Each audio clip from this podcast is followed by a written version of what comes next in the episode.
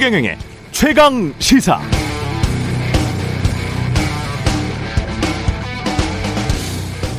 네, 일본 원자력 규제위원회가 후쿠시마 방사능 오염수를 바다로 방류하겠다는 계획을 정식 인가했습니다. 영상을 보니까 원유 저장고처럼 생긴 수천 개의 거대한 탱크 안에 방사능 오염수가 담겨 있는데 일본 주장은 이 오염수를 다 특수 처리해서 방사능 오염 물질을 희석시킨 뒤에 바다로 방류하니 괜찮다, 문제 없다는 건데요. 영국 BBC가 이달 초 현장에 가서 관련 시설도 돌아보고 후쿠시마 어민들의 우려를 담아 심층 보도했습니다. 방송에서 후쿠시마 어민인 오노 씨는 이런 말을 하더군요. 우리는 정부를 믿을 수 없다. 후쿠시마 원자력 발전소에서 생산된 전기는 다 도쿄로 간다. 그래서 도쿄가 책임져야 한다.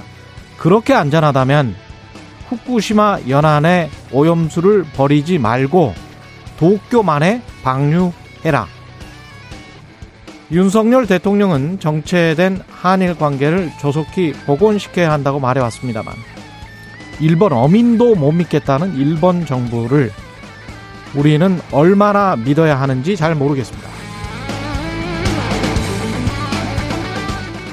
네, 안녕하십니까. 7월 25일 세상에 이익이 되는 방송 최경령의 최강시사 출발합니다. 저는 KBS 최경령 기자고요.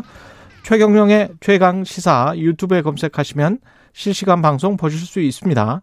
문자 참여는 짧은 문자 50원, 긴 문자 100원이 드는 샵9730 유튜브 무료 콩 어플 많은 이용 부탁드리고요. 오늘 최강시사 류삼영 총경 인터뷰를 했고요. 유원식 더불어민주당 의원 그리고 박지원 전 국정원장 차례로 만나봅니다.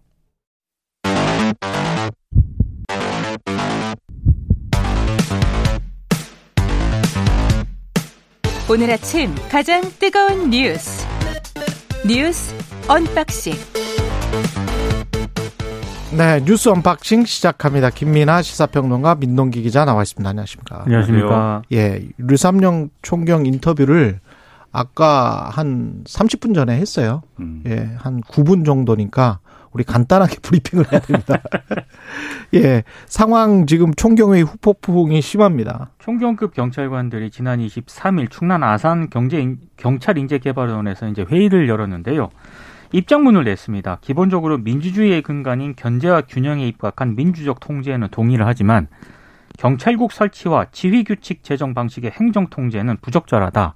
이렇게 의견이 모았다고 입장을 내놓았고요. 이 입장문 발표 이후에 경찰 지휘부가 강경 대응에 나섰습니다. 일단 회의 시작 2시간 뒤인 오후 4시쯤에 해산을 지시를 했고 회의 종료 30분 전에 입장문을 내놓았는데 복무 규정 위반 여부 등을 검토한 뒤에 참석자에 대해 엄정하게 조치해 나갈 것이다. 이렇게 입장을 내놓았습니다.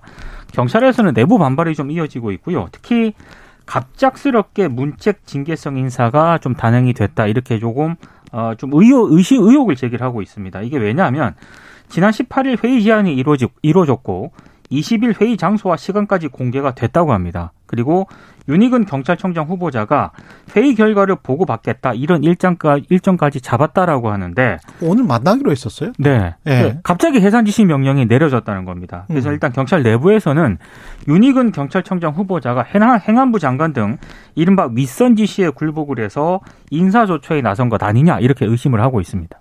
그러니까 이제 그런 의심이 있는 거고 상당히 저 평론가로서는 상당히 뭐 좀 근거가 있는 상황으로 보이지 않느냐라는 뭐 정황이다라고 보는데 음. 아무튼 그런 의심이 있는 것이고 논리적으로는 경찰청 경찰청에서 얘기하는 이제 그 감찰 그다음에 대리 대기 발령비의 근거는 이 국가공무원법 57조입니다. 그래서 복종 의무 위반에 해당한다. 그러니까 복종 의무 위반이다. 그렇죠. 모임을 해산하라고 지시를 했는 명령을 했는데 공무원들이 이걸 듣지 않았다라는 건데 여기에 대해서는 물론 공무원들이 이렇게 모여가지고 경찰 등의 국가 공무원들이 모여가지고 어떤 무력 시위하듯이 아, 이렇게 하는 것은 옳지 않다라는 지적이 있는 반면 이게 결과적으로 국가공무원법 57조는 직무 수행 중에 이 상시에 이제 좀 명령을 복종하라 이런 차원인 건데 직무예요. 직무. 그렇죠. 예. 예. 이런 과정이 이 총경들이 모여가지고 회의를 한 거를 직무 수행 과정이라고 이제 볼 수가 있는 것이냐 이런 것들에 대해서 오히려 어, 여기에 대해서 이제 이 조항을 적용해서 해산 회의 해산 명령을 한 것 자체가 직권남용이다라는 반, 이 반론도 지금 있는 거예요 언론 보도를 보면 그렇습니다.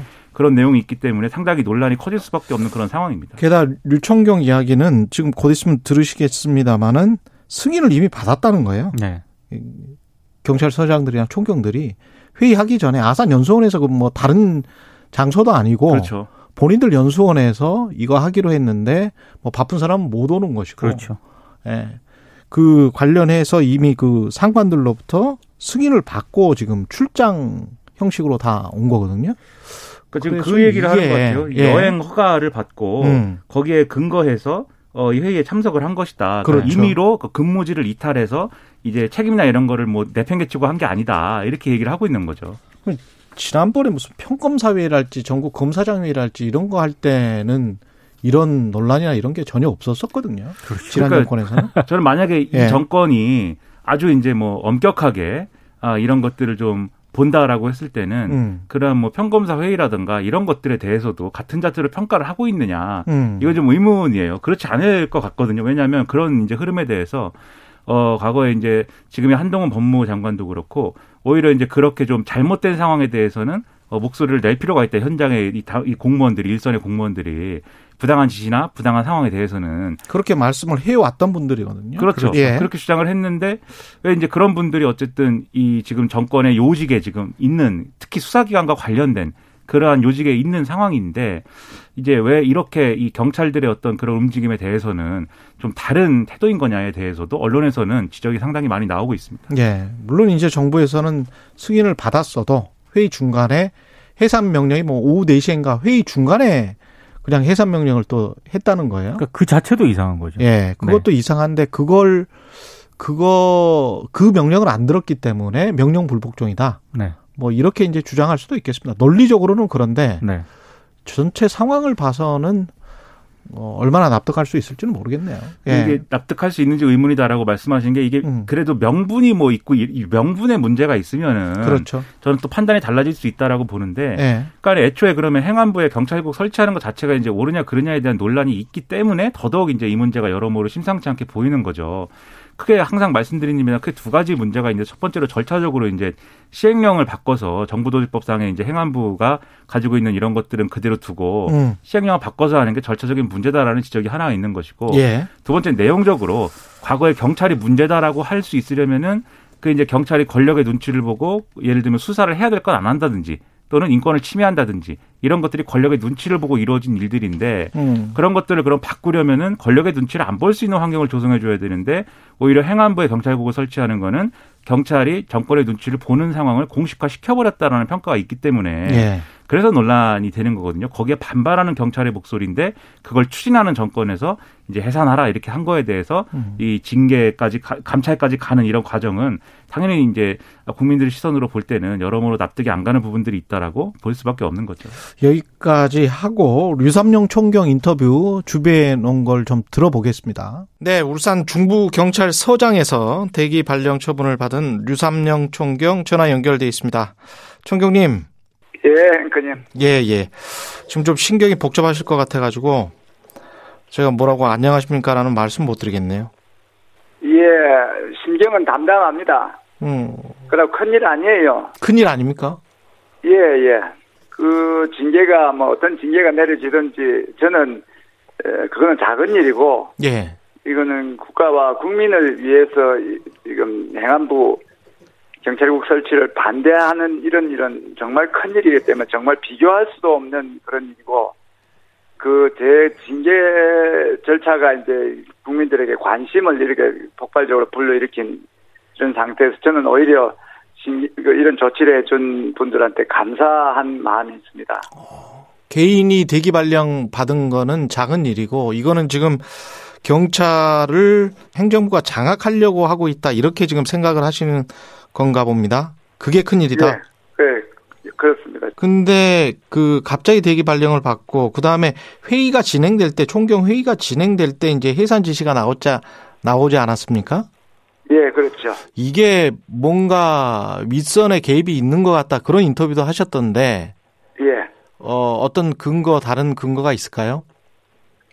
뭐 제가 개별적으로 들은 이야기가 있지만 예. 그거는 그 밝힐 수 있는 것은 아니고 음. 제가 이미 공개한 대로 어, 청장 후보자의 생각은 그 충분히 의견 수렴을 한 결과를 듣겠다 했기 때문에 굳이 그 회의 중간에 우격 다짐으로 해- 해산 명령을 내릴 필요는 없는 겁니다.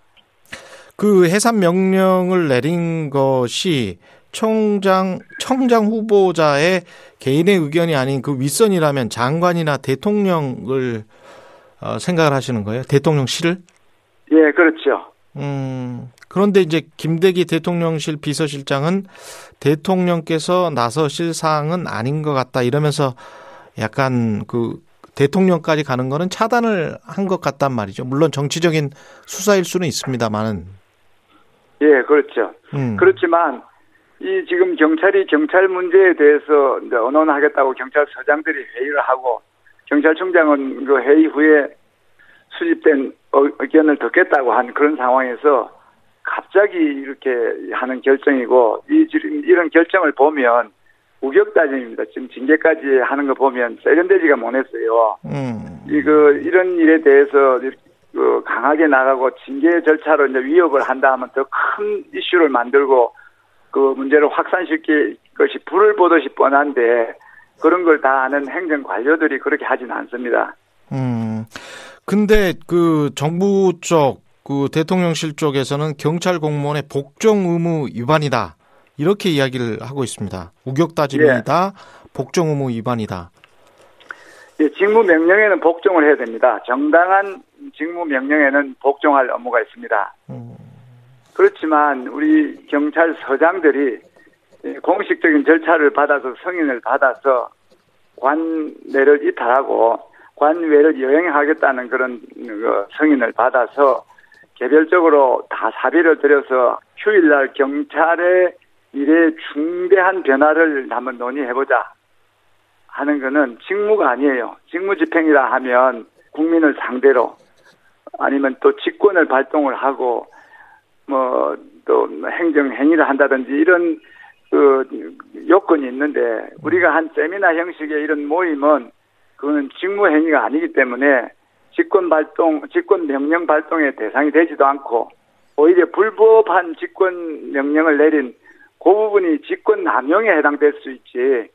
이 그거는 그 직무 명령의 대상이 아니고 그럼으로써 어, 복종의 업무가 없어지는 거죠. 아, 모이시기 전에 총경분들이 승인을 다 받았었군요. 예, 그렇습니다. 상관으로부터. 예. 그리고 어, 그리고 이 경찰서장들이 책임이 중하기 때문에 그, 그 중요한 업무가 있는 상태에서 관외를 관내를 이탈하지는 않았습니다. 그래서 이 많은 사람들이 그 어, 온라인 방식으로 접속을 하는 등 나름대로 업무를 팽개치지 않고 업무를 또 그 국민을 불안하지 않게 하면서도 충분히 우리 의사를 결집할 수 있는 그런 그 배려까지 충분히 했었습니다. 지금 저 국민들이 보기에는 평검 사회의랄지 뭐 검사장회의랄지 이런 것들이 쭉 있었었단 말이죠. 지난 정권에서도 예. 그렇고. 근데 예. 거기에 관해서는 이제 이런 대기 발령 조치나 이런 것들은 없었어요. 예. 근데 경찰 총경 회의에 관해서는 이제 바로 이런 처분이 내려졌는데 어떻게 보십니까? 그러니까 경찰을 무시하는 처사입니다. 그 사람 그 법관이나 법관이 법원의 그뭐 의사결정에 그래 적극적으로 관여하는 거 하고 평검사들이 이 검찰의 중대한 결정에 참여해서 의견을 그 개진하는 거 경찰서장이 31년 만에 그 바뀌는 이런 경찰 제도와 관련해서 의견을 개진하는 거 하나 다를 것이 없는데 이것은 법관하고 평검사는 되고 경찰은 안 된다 하는 것은 차별이죠. 음. 이 사태를 풀기 위해서는 단계적으로 어떻게 해야 된다고 보십니까?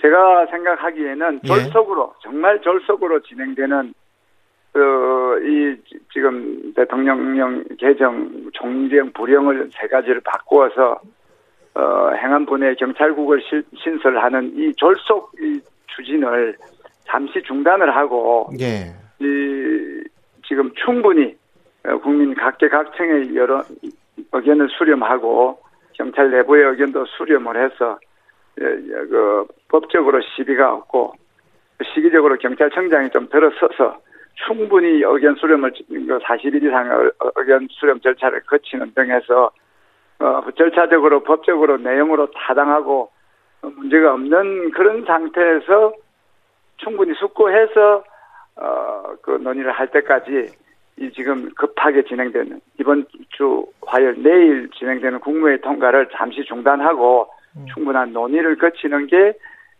국민적인 그 지지를 받을 것이다 이렇게 생각을 합니다. 이런 사태에 책임을 지고 경찰청장 후보자는 사퇴해야 된다고 보십니까? 제가 방금 말씀드렸다시피 경찰청장도 어찌 할 수 없는 그런 입장에서 지금 정책됐 결정이 됐다는 게 그런 뜻입니다. 음. 결정은 위에서 하고 책임은 경찰청장 후보가 진다. 이것도 구태죠. 예. 책임 결정을 한 사람이 책임지고 사태를 야기하고 지금 판을 키우고 있는 그런 분들을 책임져야 되는 겁니다. 음. 그 민주적 통제안을 좀 만들어라 정부와 국회가 그리고 네. 각계가 모여서 시민사회가 모여서 그게 그렇게 하면은 받아들일 수 있다 이런 말씀이시네요 결국은. 예 예, 예. 지금 졸속은 하면 안 됩니다. 두고 두고 기록에 남을 게 최단기고 음.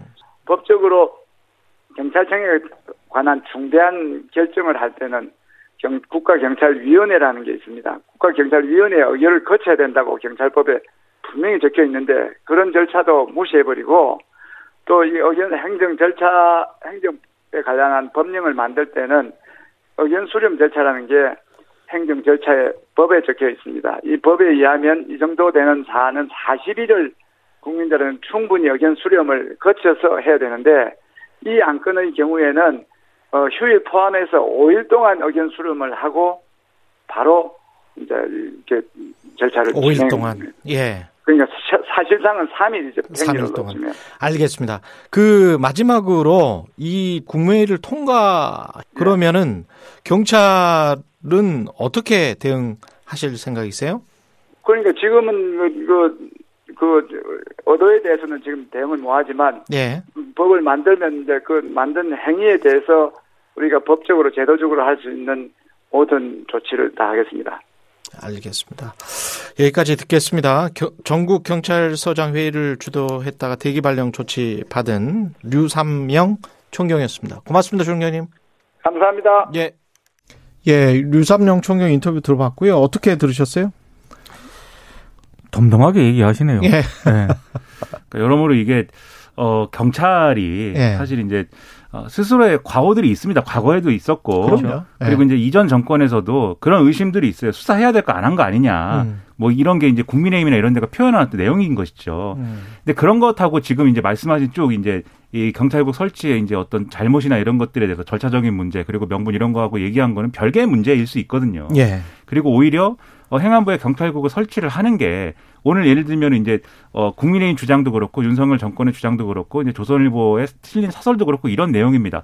과거에는 대통령실 지금의 대통령실의 민정수석실에서 인사나 뭐 이런 방향이나 이런 거 다 결정했는데 음. 그걸 이제 행안부에 경찰국 설치로 해, 이렇게 해가지고 공식화 시키는 거다 이렇게 얘기를 하지만 지금 쭉 들으셨다시피 오히려 그게 과거의 악행을 오히려 이제 좀 공식화 시켜주는 그러한 길이 될 수도 있는 거여서 예. 그런 우려를 좀 듣는 방향으로 했으면 좋겠는데 음. 국민의힘도 그렇고 지금 윤석열 정권 이 지금 정권도 그렇고 너무 이 문제를 분파적으로만 보는 것 같아요. 경찰들이 음. 반발하는 거 앞서도 들었지만 뭐 경찰대 출신들이 주도하고 있다. 또는 뭐 민주당 정권에서 승진한 사람들이다. 음. 그렇게만 봐서는 뭐 해결할 수가 없지 않습니까? 예. 저는 답을 가지고 얘기를 해야 된다고 봅니다. 음. 오늘부터 국회 대정부 질문이 에 있고 그러니까 관련 이야기가 분명히 나올 거예요. 그렇습니다. 지켜보고 네. 국회 대정부 질문은 앞으로 3일간 진행된가요? 오늘은 정치 외교 통일 안보 분야로 이제 대정부 네. 질문이 열리는데요.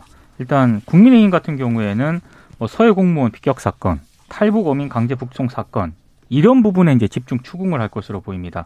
하태경 의원하고 태용호 의원이 질의자로 나서는데 특히 한동훈 법무부 장관에게 법리 판단을 묻겠다라고 얘기를 했거든요. 음. 그러니까 한동훈 장관의 입을 빌어서 이전 정권 대북 사건의 위법적 요소를 아마 부각시킨다 이런 전략을 짠 것 같습니다.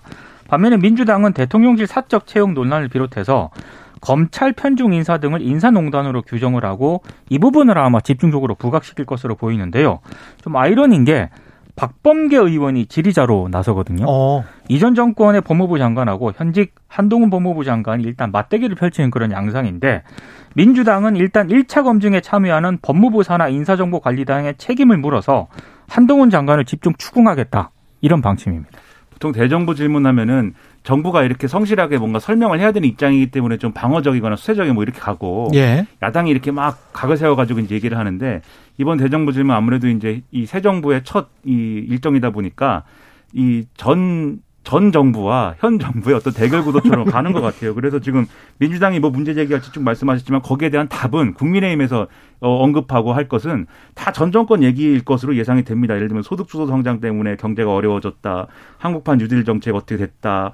그다음에 뭐 앞이 그리고 아마도 공영방송 문제 이런 것들이 거론되면서 방송통신 방송통신위원장 사퇴해야 되는 거 아니냐 이런 얘기로 쭉 갈 것 같은데 이게 뭐 어, 바람직한 대정부 질문이 될 것이냐 좀 이 방향은 그렇더라도 내실 있는 걸 가지고 좀 입시름을 했으면 좋겠습니다. 음. 그런 기대를 갖고 보고 있습니다. 예.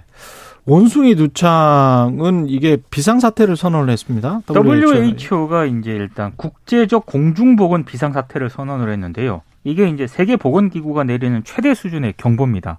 그러니까 이게 예상보다 너무 빠르게 확산이 되고 있다라는 그런 판단을 한 것 같은데 예. 다만 좀 이례적인 것은 보통 전문가들의 찬반이 엇갈리는 가운데 이례적으로 이 조치가 내려졌거든요. 그렇죠.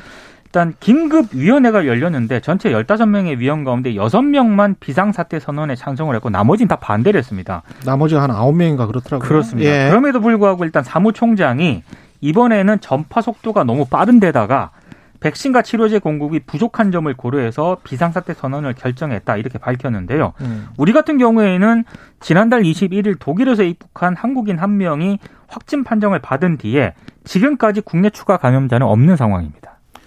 이게 지난번에 WHO가 코로나19에 대해서 좀 비상사태 선언이나 이런 게 좀 늦지 않았냐. 그렇죠. 그래서 그것 때문에 정치적인 논란이나 이런 게 좀 커졌었거든요. 뭐 음. 뭐 중국의 눈치를 본 거 아니냐 뭐 이런 논란이었는데 이제 그런 과오를 되풀이하는 거는 이제 이 이, 어, 안 좋기 때문에. 그래서 빨리. 빠르게 대응하려는 것으로 이제 보여요. 그러나 또 코로나19하고 원숭이 두창은 또 상황이 다를 수 있습니다. 다르죠. 왜냐하면 코로나19는 예. 아예 뭐 백신이고 뭐고 이제 없었던 상황 속에서 예. 빠른 어떤 그게 없는 상황을 전제한 대처가 필요했던 거고 원숭이 두창은 어쨌든 지금 이제 백신이나 이런 것들이 뭐 이 수급의 문제는 있을지 몰라도 나와 있는 상황이거든요. 존재하기 음. 때문에 이런 거를 두고 우리가 너무 또 이 병에 대해서 걱정할 필요가 없어 어, 걱정할 것까지는 아닌 거고. 그럼요. 나라별 대응은 충분히 다를 수가 그렇죠. 있고요. 그렇습니다. 너무 예. 이제 가슴 졸이지 않아도 될 것 같습니다. 예. 지금 통계를 보니까 75개국에서 16만 명 정도가 감염이 된 거니까요. 코로나하고는 상황이 많이 다른 것 같습니다. 네, 16만 그렇습니다. 명이라는 그 숫자를 보면 코로나하고는 상황이 많이 다른 것 같습니다. 뉴스 언박싱 민동기 기자 김민아 시사평론가였습니다. 고맙습니다. 고맙습니다. 고맙습니다. KBS 1라디오 최경영의 최강시사 듣고 계신 지금 시각 7시 43분입니다. 오늘 하루 이슈의 중심. 당신의 아침을 책임지는 직격 인터뷰. 여러분은 지금 KBS 1라디오 최경영의 최강 시사와 함께하고 계십니다. 네, 더불어민주당이 최근 민주유공자 예우법을 재추진하고 있는데 국민의힘 반발이 거세고요. 권성동 국민의힘 대표 직무대행 겸 원내대표는 운동권 신분세습법이다. 이렇게 비판을 했습니다. 이 법을 대표 발의한 민주당 우원식 의원 입장을 좀 들어보겠습니다. 안녕하세요. 네, 안녕하세요. 우원식입니다. 예. 그 지금 이 시점에 민주유공자 예우법을 재추진하는 이유가 있을 것 같은데요. 네네네. 그, 어, 이, 저, 민, 그, 제가 발의한 민주유공자법은 민주화 운동을 하다가 죽거나 행방불명 크게 다쳐서 상해 판정을 받은 이런 분에 한해서 유공자로 예우하자는 법입니다. 이게 이걸 가지고 셀프 보상법이다 이렇게 자꾸 비판을 하던데. 예. 셀프면은 자신의 혜택을 자신이 만드는 거 아니겠어요? 예. 이 죽은 죽은 민주 열사들이 살아 돌아와서 이 법을 만드는 것도 아닌데 그 일부 정치권과 보수 언론이 셀프 보상법이라고 하는 거는 사실은 사실을 왜곡하는 것이고 민주열사에 대한 심각한 명예훼손이죠.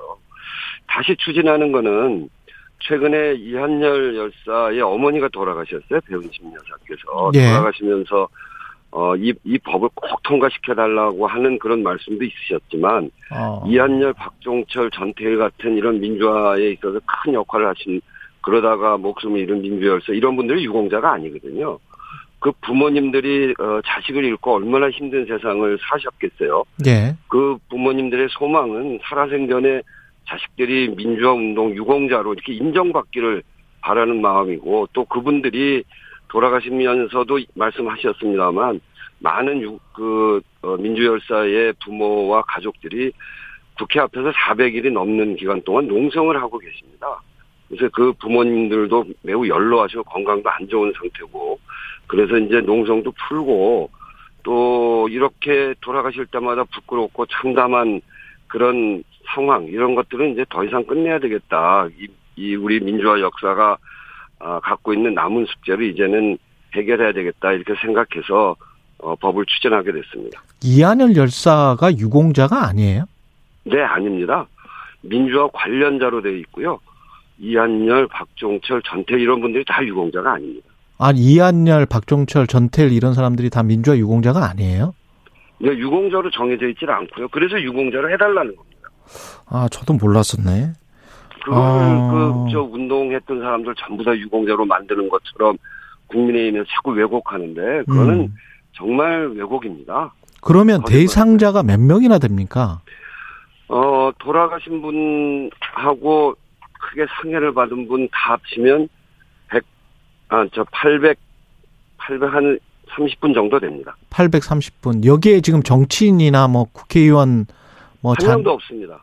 없어요? 예. 네, 돌아가신 분에는 물론 당연히 없을 거고요. 실종된 분에도 없을 거고.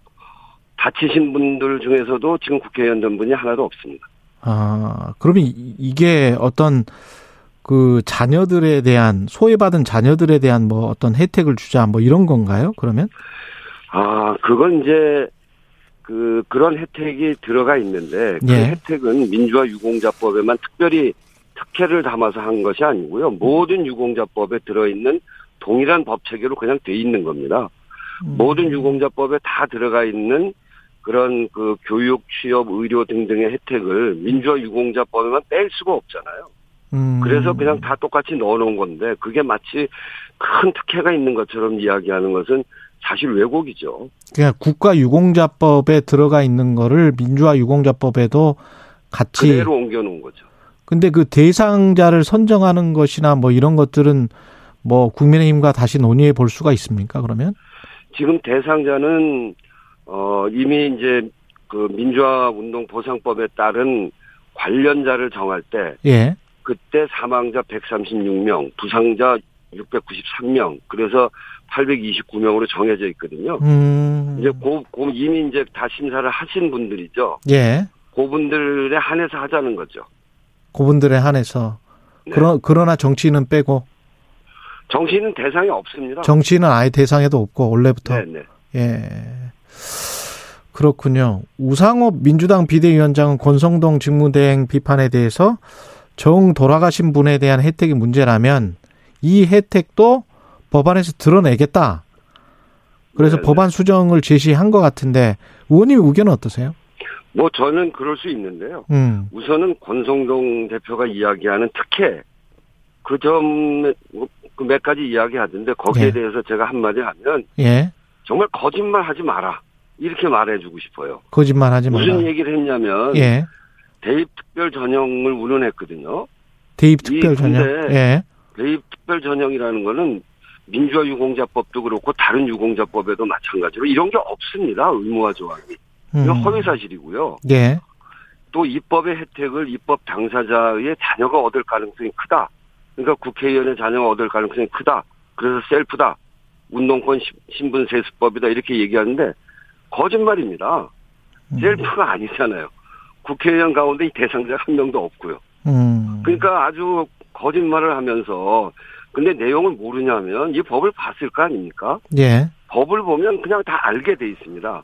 어. 내용을 뻔히 알면서도 국민들에게 왜곡된 내용으로 거짓 선동을 하는 거 이건 정말 묵과할 수 없는 일이죠. 음. 저희는 이 법은 어, 반드시 숙제라고 제가 말씀드렸잖아요. 꼭 통과를 시켜야 되는데, 그래야 그, 그 과정에서 목숨을 잃고 한 분들의 명예를 제대로 훼손, 그 회복시키는 거 아니겠어요? 음. 이제 그런 점을 통과시키기 위해서 필요하다면 법을 수정할 수 있습니다. 우상호 비대위원장이 이야기한 대로 그렇게 할 수 있고, 이런 혜택을 다 드러낼 수도 있어요. 음. 그런데 이렇게 거짓말하면 안 되는 겁니다. 예. 본인이 얘기하는 특혜란 어떤 거냐면 투잡 논란의 대통령실 구급 행정요원 우씨 있잖아요. 예. 그 권성동 직무대행이 추천했다는 분 아닙니까? 음. 그 우 씨의 부친이 대통령 40년 지기이기도 하고, 근데 이 아버지가 회사를 두 개를 갖고 있는데 이 건대행 지역구의 지역구인 강릉시청이 발주하는 광급공사 용역 이런 것들을 많이 가져갔다는 거 아닙니까?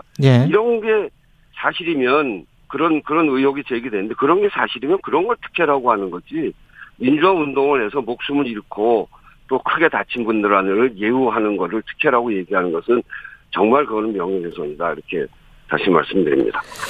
그런데 이제 그 정치적으로 보면 그리고 네. 어떤 이런 법안을 추진함에 있어서 이제 국민의힘이 반발을 하고 지금 뭐 거짓말이라고 말씀을 하셨지만 또 일반 시민들은 민주화 이 유공자법 관련된 법안 내용을 자세히 살펴보고 그 어떤 판단하시는 분들은 없을 거 아니에요. 그래서 네. 뭐 정무적으로는 이게 민주당에 분명히 불리하다 이렇게 생각은 안 하십니까? 이 이걸 추진하는 것이 네, 그러니까 이제 민주당에 저 민주운동 했던 사람들이 많고 또 예. 민주운동과 어, 관련해서 사망하신 분들을 예우하자는 법을 만들기 때문에 불리할 수 있다고 생각합니다. 그렇지만 어, 그 자식을 잃은 부모들을 생각하고 또 민주운동이라는 게 뭐 누구 특혜 받자고 한 것도 아니고 나라 전체를 위한 일인데 그 민주화운동의 역사를 생각해 보면 꼭 해야 될 숙제이기 때문에 어, 하자고 하는 것입니다. 음. 그런 점에서 이제 국민들께서 이렇게 이야기하는 과정에 혹시 아 그건 뭐 좀 과한 그 혜택 아니냐 이렇게 제기되어지는 그렇게 그 어 생각되어지는 부, 부분이 있다면 이 법은 보상을 목적으로 하는 것이 아니라 그분들의 명예를 훼손시키는 것이고 그리고 민주화 운동이 우리 역사에 이 공로가 있다라고 하는 것을 함으로 해서 그 가족들의 위로를 하고 우리 민주주의 역사를 바로 세우자고 하는 것이기 때문에 음. 어, 그, 혹시라도 제기되어질 수 있는 그런 무슨, 어, 과도한 이익이라고 하는 부분이 있다면 그런 부분들은 빼낼 수 있습니다. 그러니까 명예를 회복시키고 그 명예를 회복시키는 걸 국가가 인증해주는 뭐 네. 그런 절차다라고 네, 그렇습니다. 음, 생각을 하시는군요. 지금 저 정치권 소식 딱 한 가지만 여쭤볼게요. 그, 네네. 관, 저, 당대표 관련해서 우원식 의원님은 그 어대명 분위기인가요? 어떻게 지금 평평을 좀 해주시 기 바랍니다. 그 이재명 의원이 지금 이제 그 대표로 나간 8명의 후보 중에서 지지율이 제일 높은 건 사실이죠. 예. 근데 이제 이번 목요일 날 예비 경선을 통해서 어, 당대표 후보 3명으로 압축될 거거든요. 예. 그래서 지금은 대세가 누구냐 이것이 전 중요하다고 생각하지는 않습니다. 음, 이, 이 경선 과정을 통해서 어, 세대나 계파 이런 걸 불문하고 민주당 다음을 어떻게 세울 건지 또 앞으로 대한민국을 어떻게 바꿀 건지 또 국민의 삶을 지배하고 있는 불공정, 불평등, 양극화 이것을 어떻게 극복해 갈 것인지 여기에 대한 분명한 비전을 보여주는 후보가 당원과 국민의 선택을 받을 거다 이렇게 생각합니다. 예. 여기까지 듣겠습니다. 민주당 우원식 의원이었습니다. 고맙습니다. 네, 감사합니다.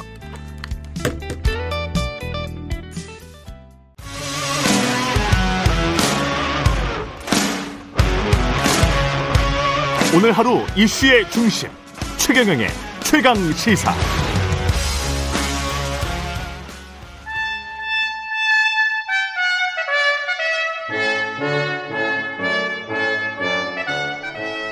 네, 매주 월요일 영원한 현역 박지원 전 비서실장과 함께하는 고품격 본격 정치 토크 박지원의 정치의 품격 박지원 전 대통령 비서실장 전 국정원장 예 오늘도 전화로 연결합니다. 안녕하세요.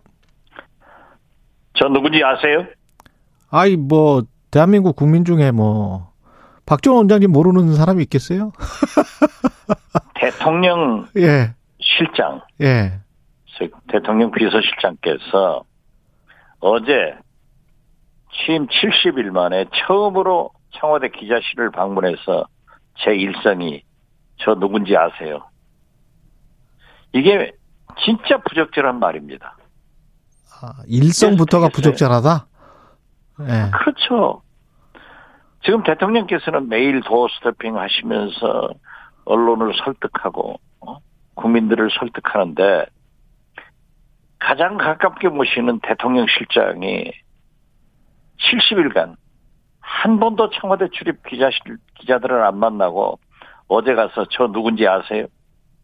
얼마나 부적절한 얘기입니까? 저는 이 소리를 듣고요. 음. 야, 윤석열 대통령님이 대단히 불행하다. 이렇게 생각했습니다.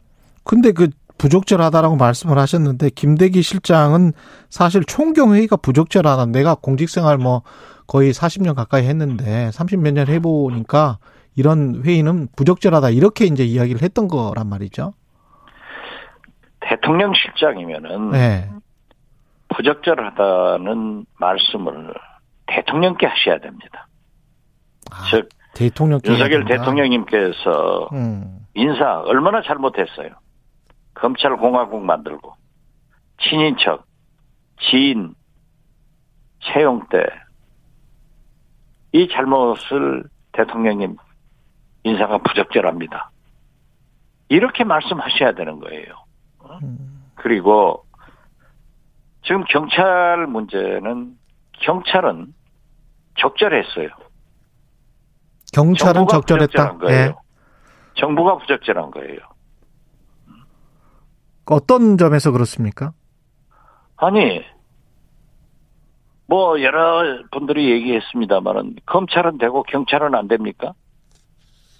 자기들의 의사를 민주주의 국가에서 조정하기 위해서 만나는 것 아니에요. 그리고 즉 경찰청장, 응? 지명자와 함께 유삼영 서장이 사전에 다 얘기했고, 만나기로 약속까지 돼 있었잖아요. 예. 그런데 회의 도중 회의가 불가능하다 하고 그렇게 대기 회- 발령을 내버리면은 그게 그게 부적절하죠. 민주주의 국가에서 어? 자기들의 의사를 당당하게 얘기할 수 있도록 해줘야죠. 그러니까 지금 경찰들이 경감들이 뭐 하이직들이 전부 지금 다 모임한다는 거 아니에요? 음. 이건 대단히 부적절한 일입니다. 이 대통령 실장이 예. 이런 것은 적절하다. 그렇기 때문에 이 부적절한 용어를 상- 사용한 것은 진짜 잘못이다. 저는 그렇게 봅니다. 이 사태가 아니, 어, 예, 말씀하십시오. 검찰이 하면 로맨스고 경찰이 하면 불륜입니까? 내로남불 때문에 지난 대통령 선거 때 음? 민주당 그 패배의 한 원인 아니었어요. 이제 검노 경불입니다. 어? 검찰이 하면 로맨스고 경찰이 하면 불륜이에요? 이건 있을 수 없는 겁니다. 저는 수차 얘기를 했지만은 31년 전 경찰의 정치적 중립 등 발전을 위해서 내무부에서 치안본부가 떨어져 나왔습니다. 음. 어떻게 됐든 31년간 경찰은 나름대로 발전을 했고 어? 여러 가지 이, 진척도 있었습니다. 물론 국민들로부터 비난도 있었습니다. 그렇지만은 이걸 31년 전으로 돌리겠다? 또 인사 등 모든 것을 행안부 장관이 장악하겠다? 이건 있을 수 없는 거죠. 이건 퇴보예요. 과거로 돌아가자는 거예요. 그래서 저는 어? 참 경찰의 적절한 행동을 정부가 부적절하게 대처하지 마라. 저- 이렇게 말씀드립니다. 근데 지금 경찰 저 정부가 부적절하게 대처했다라고 말씀을 하셨는데 그 부적절하게 대처한 윗선에 대해서 류삼영 총경은 어 개별적으로 듣긴 했지만 밝힐 수 없다. 행정 관료가 한 일 같지는 않다. 너무 세련되지 못하다. 뭐 이렇게 이야기를 했거든요. 원장님 추측은 어떠십니까? 저도 그렇게 보죠. 음. 아니, 지금 현재 윤익은 경찰청장 후보자가 그러한 조치를 했다고 볼 수 있겠습니까? 그분은 후보자이지 경찰청장이 아니에요. 윗선에서 다 얘기를 하는 거 아니에요. 그, 그 윗선은 어디죠? 저는 대통령이라고 생각합니다. 아, 대통령이 직접 지시했을 그렇죠. 것이다. 아, 지금 대통령께서 만기 칠남하고 계시지 않습니까? 음, 어, 모든 것을 다 하시지 않습니까? 예. 아, 이번에 저 대우조선 하천공장 파업 해결도 권성동 국민의힘 직무 대행이 얘기했지 않습니까? 대통령이 하신 거라고. 어? 이러면 안 돼요. 그래서 제가 얘기한 거예요. 특히 노동 문제 등에 대통령이 모든 것을 관련됐다고 끌고 들어가면은 부메랑 된다. 음. 이건 어려운 거예요. 이 경찰 관련된 경찰국 신설과 관련된 경찰들의 반발 그리고 앞으로 이제 국무회의에서 통과를 시키고 그렇게 되면 어떻게 될 거라고 보세요? 이 사태는 어떻게 에, 비화될 거라고 보십니까? 저는 윤석열 대통령님의 그 성격상 또 현 윤석열 정부의 그 모든 것을 보면은 경찰국 신설을 밀어붙일 것입니다. 음, 그리고 경찰은 저항하지만은 제복을 입은 경찰이기 때문에 한계가 있을 거예요. 예. 그러나 이러한 것들이 윤석열 정부가 국민들로부터 민심이 떠나가는 거예요.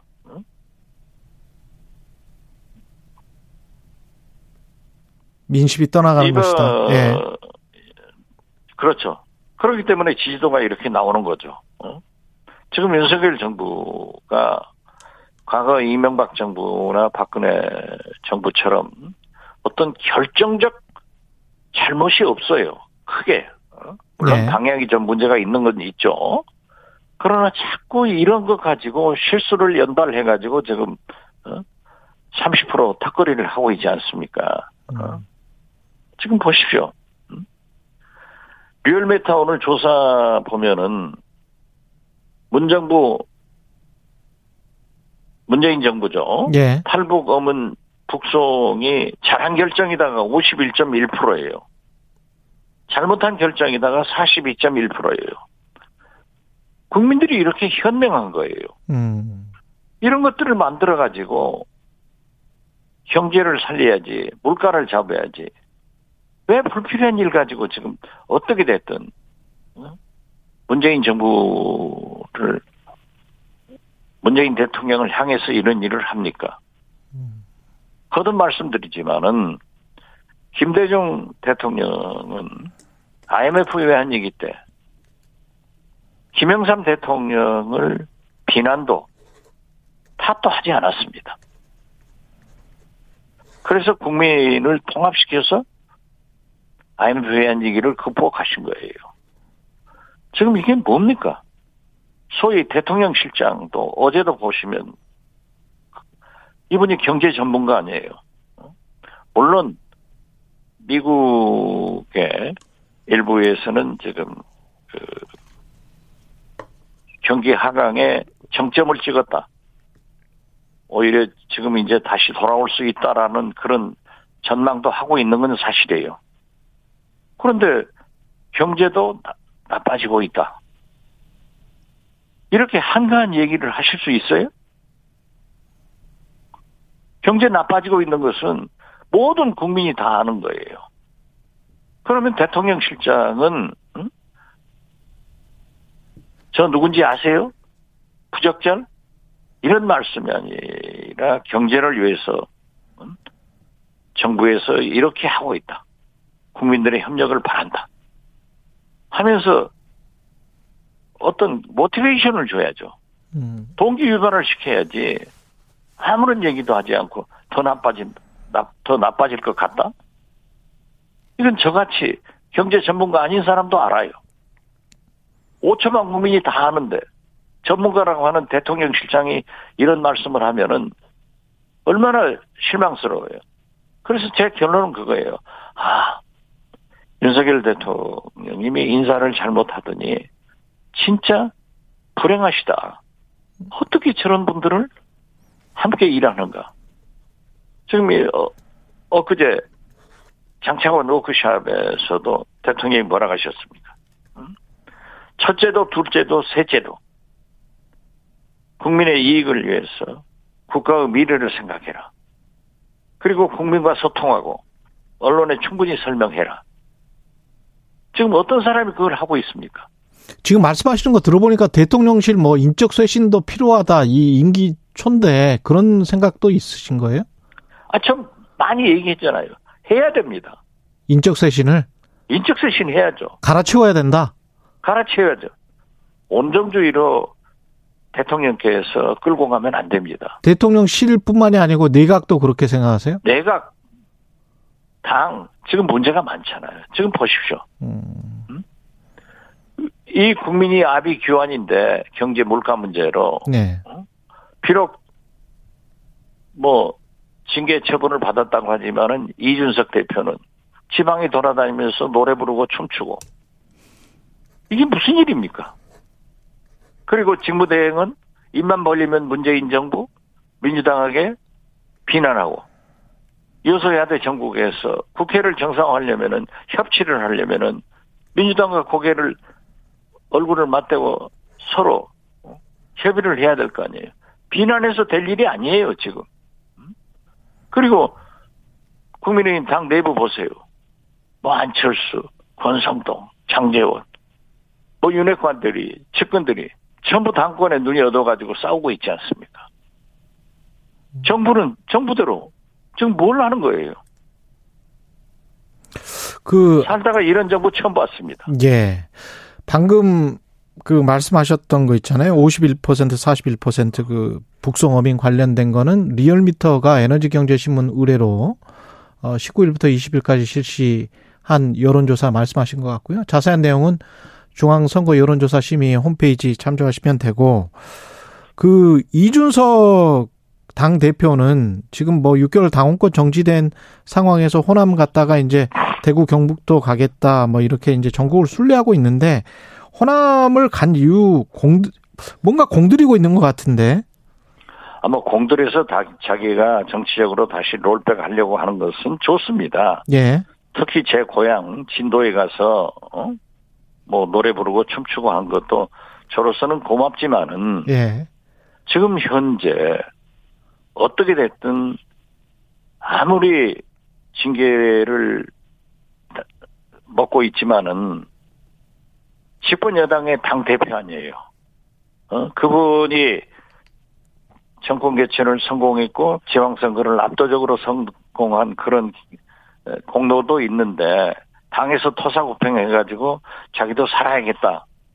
저도 예측했어요. 절대 조용하게 있지 않는다. 라고 했지만은 지금 국민이 그럴 때가 아니지 않습니까? 어? 지금 우리나라가 그럴 때가 아니지 않습니까? 어? 전 세계가 그럴 때가 아니지 않습니까?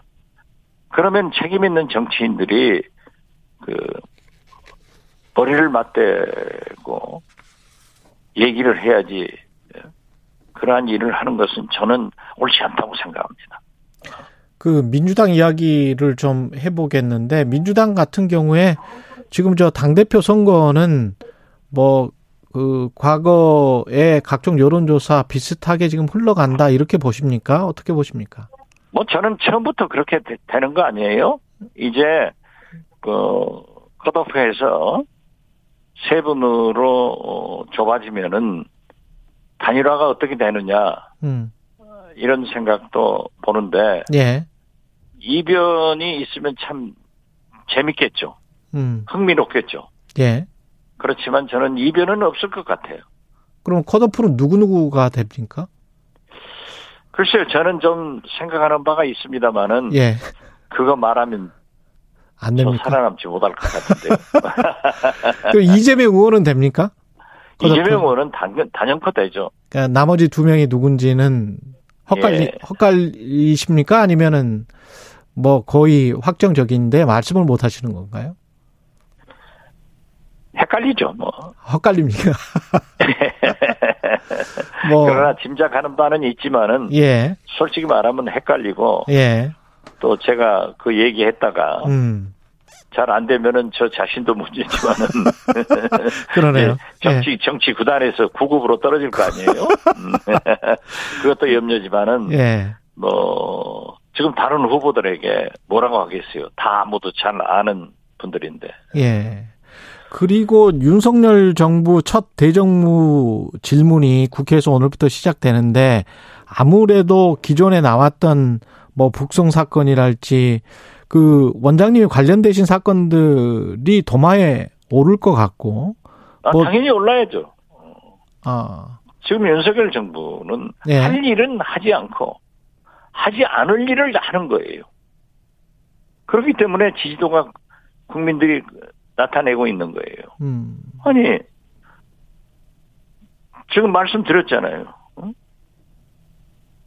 탈북 어민 북송 문제에도 국민이 문재인 정부가 결정 잘했다가 과반수가 훨씬 넘고 잘못한 결정이라는 것은 40% 이게 말하지 않았습니까?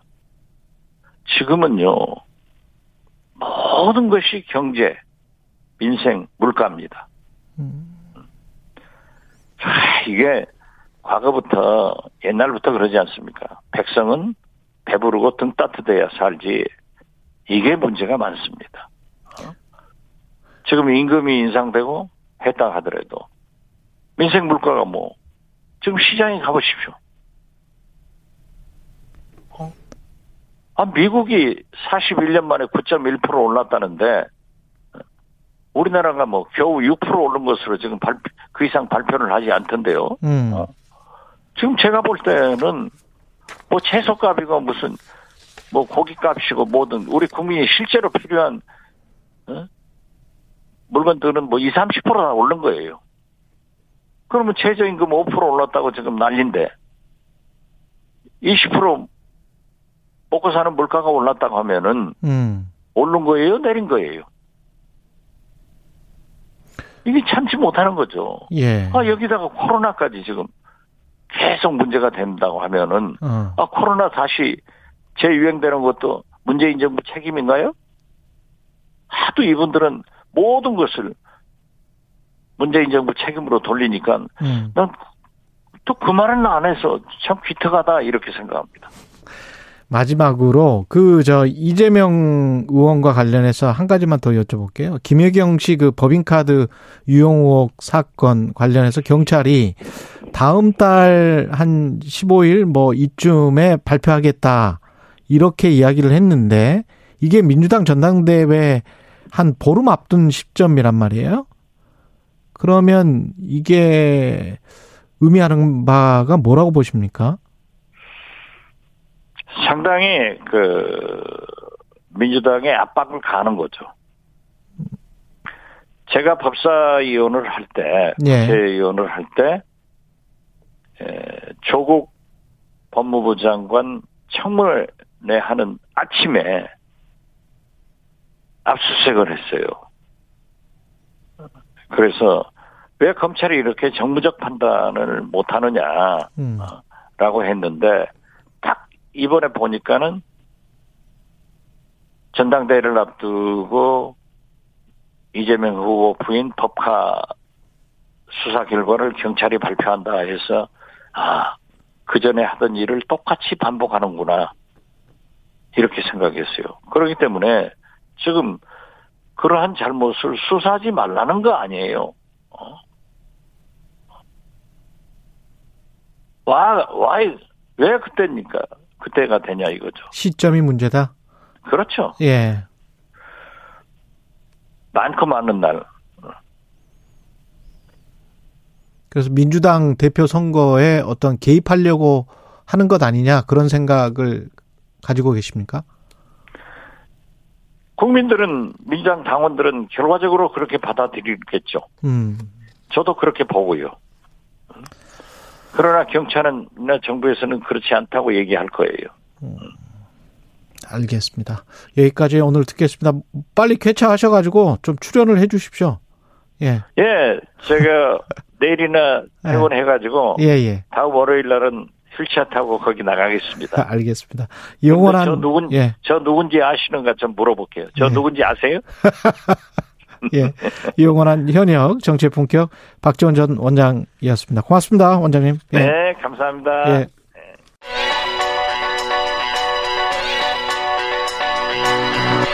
최강 시사 김봉신의 눈.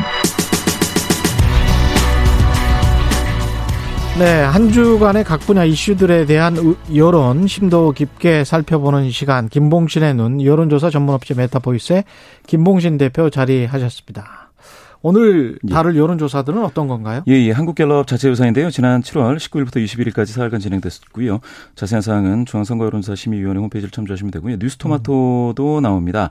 아, 뉴스토마토 의뢰로 미디어토마토에서 7월 12일부터 13일 이틀간 진행된 내용, 또 역시 중앙선거여론조사 심의위원회 홈페이지 참조하시면 되는데 이 내용도 소개해드리겠습니다. 예, 다시 한번 읽어드리면 아까 박지원 원장이 소개한 지지율 여론조사 관련해서는 여론조사 전문기관 리얼미터가 미디어 출입은 의뢰로 지난 18일 아, 부터 22일까지 조사한 여론조사 결과라네요. 중앙선거위 여론조사 심의 홈페이지 참- 참조하시면 되고요. 한국갤럽이 긍정평가 32%로 전주와 대통령 직무수행 평가는 똑같았고 부정평가는 60%? 60입니다. 예, 예. 지난주가 몇 퍼센트였죠? 지난주가 이제 53이어서 60으로 됐으니까 이제 7%포인트 더 많아진 건데요. 이게 어. 증가한 폭이 오차 범위를 넘는 변화입니다. 예. 53에서 60으로. 예, 예. 그러나 부정평가는 긍정평가는 각 긍정평가는 이제 횡보했고요. 같고. 예. 격차가 더 커져서 어 28%포인트 거의 그 두 배 가깝다라고 할 수 있겠습니다. 이게 어떤 의미인가요? 이게 사실은 그러니까 중간지대에 있는 잘 모르겠다 내지는 긍부정도 음. 아니다 이런 사람들 그런 응답자들이 좀 양극화되고 있고 그 분들은 특히 부정으로 돌아섰다라고 볼 수가 있겠는데요. 음. 그 이런 유보자 유보 응답자들을 잘 보게 될 것 같으면 이 한국갤럽은 이제 정치에 관심이 있느냐 이걸 또 물어봅니다. 정치에 관심이 있느냐? 있느냐. 그런데 네. 이제 별로 없다라는 응답자 중에서 긍부정 응답 분포가 굉장히 크게 바뀌었거든요. 음. 예, 긍정이 11%포인트 더 적어졌습니다. 부정이 19%포인트 많아졌는데 이게 상당히 큰 폭이죠. 그래서 예, 긍부정 어느 쪽도 아님 이것도 적어지고 잘 모르겠다도 적어져서 지금 이렇게 관심이 좀 적거나 아니면은 뭐 진영에 소속감이 없는 어떤 경제 투표자 있지 않습니까? 예. 이런 분들이 부정 쪽으로 확 쏠리고 있는 그런 느낌이 있습니다. 이른바 스윙 보터들, 중도층들 예, 예. 이런 사람들이 이제 어느 정도 판단을 하고 있다. 그렇습니다. 이제 부정 쪽으로 마음이 기운 거죠. 예. 예. 지역적으로 보면 TK 지역에서도 지금 데드 크로스가 발생했다고 예, 예, 합니다. TK가 아시다시피 이제 긍정 평가가 항상 절반 정도는 유지됐지 않겠습니까? 예. 그런데 이번에는 긍정이 8% 포인트 떨어지고요. 부정은 오차범위 아주 살짝 걸쳐 있는 19% 포인트 엄청난 상승이죠. 예. 부정이. 그래서 이제 45대 40, 아, 45대 50으로 부정이 오차범위 내에서 살짝 많아져서 오차범위 내 데드 크로스다. 이렇게 볼 수 있겠습니다. 그러니까 부정이 50, 긍정이 45%. 부정이 50입니다. 예, 절반입니다. TK 지역에서도 TK에서 이렇게 됐습니다. 그 연령대별로 보면 어떻게 되나요? 연령대에서 30대에서 오차 범위를 넘는 부정 평가가 18% 포인트 많아져 버렸거든요. 음. 20대에서도 12% 포인트 많아져서 젊은 층에서 왜 이렇게 많아졌는지 이게 뭐 영끌 비투 이거 뭐 구제하겠다라고 했는데 오히려 확 떨어 확 부정이 많아지는 그런 예. 추세가 나타나서 좀 주목해서 봐야 될 그런 내용이 되겠습니다. 뭔지를 잘 모르겠네요. 그렇게 되면. 그러게 말입니다. 이 예. 경제 정책에 대해서 약간 음. 좀 핀트가 나갔다? 뭐 이렇게 봐야 될까요? 음. 예, 예. 청년층에서 지금 부정이 이렇게까지 많아진다. 이 아주 큰 변화입니다. 5천을 예. 확 넘어서 버렸거든요. 긍정 평가를 하는 분들은 어떤 생각 때문에 하는 거예요? 이게 긍정 평가 이유가 두 자릿수는 여전히 없고요. 예. 두 자릿수로 이렇게 쏠리는 그런 긍정 이유가 나타나고 있지 않다라는 게 음. 예, 사실 뭘 특별히 이제 성과로서 제, 제시할 수 없는 그런 상황인 것 같습니다. 자, 아직은. 압도적으로 뭘 잘한다. 예, 예. 아직은 그렇게 평가받을 만한 게 없는 거죠. 긍정 평가받을 만한 게. 그 지금 7% 소통이 7%. 소통이 소통. 뭐 주간 소신이 주간 뚜렷하다, 뭐 소신 뚜렷하다, 뭐 이런 것들이 있는데 이런 것들은 되게 자세와 태도와 관련된 거기 때문에 음. 아, 아직은 기대감이 좀 있다라는 측면이지 무엇이 좀 이렇게 눈에 띈다라는 건 좀 아닌 것 같아요. 근데 부정평가 이유는 어떻습니까? 부정평가는 인사와 관련해서는 꾸준히 지금 뭐 부정평가자의 거의 4분의 1, 24%가 인사 그리고 두 자릿수에 경제 민생 살피지 않는다가 10% 나왔거든요. 예. 그리고 경험 자질 부족 무능하다가 또 8%뭐 독단적 일반적 소통 미흡하다 이런 것들이 직무 태도 불량 뭐 이런 것들이 이제 5%로 각각 나와서 어. 태도도 좀 그렇고 인사에서 좀 이렇게 좀 하여튼간 이제 좌충우돌해서 뽑혔으면 좀 성과를 보여달라 퍼포먼스를 좀 보여달라라는 그런 어, 느낌입니다. 음, 정당 예. 지지도는 뭐 비슷하게 나왔죠? 예, 횡보하고 있습니다. 다만 음. 이상하게 광주 전라에서는 국힘 국민의힘이 좀 많아지고 15% 포인트. 어. 예. 더불어민주당은 광주 전라에서 9% 포인트 오히려 빠졌습니다. 예. 그런데 이제 역으로 TK에서는 국민의 힘이 15%포인트 또 빠지고요. 음. 더불어민주당이 12%포인트 많아져서 서로 간에 뭐라 그럴까 좀 교환적인 예, 이런 상황이 좀 일어, 있었습니다. 예, 예. 어, 어떻게 보면 서로 간에 양 지역에서 견제 심리 같은 것들. 맞습니다. 예, 그런 예. 것들이 작용했을 수도 있고. MB 예. 사면과 관련해서는 어떻습니까? 이명박 전 대통령? 이게 이제 갤럽에서 조사했을 때 예. 사면 해야 된다가 더 높거나 이제 비슷하게 나온 적은 없습니다. 음. 사면해서는 안 된다가 이번에 이제 6월 셋째 주에 에, 에 47이니까 거의 절반 정도고요. 그거는 이제 지난번 조사에서도 비슷하게 나왔습니다.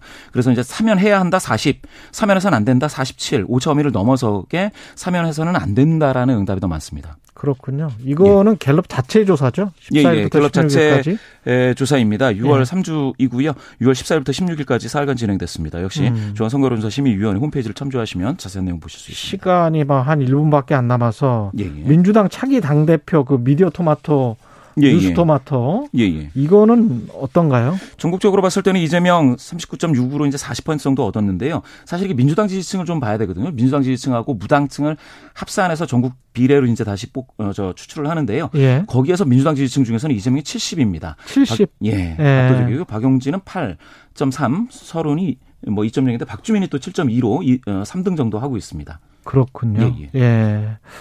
이걸 보면은 거의 어대명이라는 말이 맞군요. 맞기는 맞는데 어대명 어대명 자꾸 외치면 예. 예 중앙위원들은 표가 아, 이재명 후보에서 분산되는 그런 어떤 부메랑이 아, 있을 수가 있어서요. 예. 어대명이라는 그 어떤 캠페인 메시지 확산이 이재명 후보에게 별로 그렇게 좋은 건 같지는 않습니다. 대항마가 될 후보는 이 두 사람 중에 나올까요? 글쎄 여론으로 보면 이제 박용진 후보를 여론에서는 많이 보고 있는데 음. 중앙위원 중에 70%를 차지하는 중앙위원 이 비중이 70%인데 여기에서는 그렇지. 조금 뭐라 그럴까 계파 내지 이제 자기 이익 중심으로 투표를 하기 때문에 그렇죠. 예, 누가 될지 알 수 없는 깜깜입니다. 알겠습니다. 오늘 말씀 잘 들었고요. 여론조사 전문 업체 메타보이스의 김봉신 대표였습니다. 고맙습니다. 예, 감사합니다.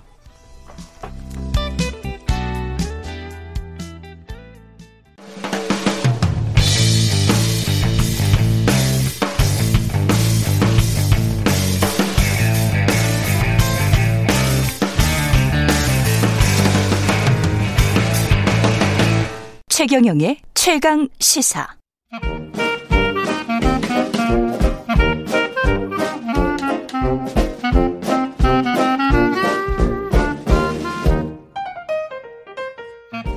네, 최경령의 최강 시사 경제합시다. 월요일은 명쾌한 경제 이야기 해보고 있습니다. 오늘도 박정호 명지대학교 특임 교수 나오셨습니다. 안녕하십니까? 예, 안녕하세요. 예, 대우조선과 조선업 이야기를 좀 해봐야 될것 네. 같은데요. 이번 사태는 어떻게 보셨습니까?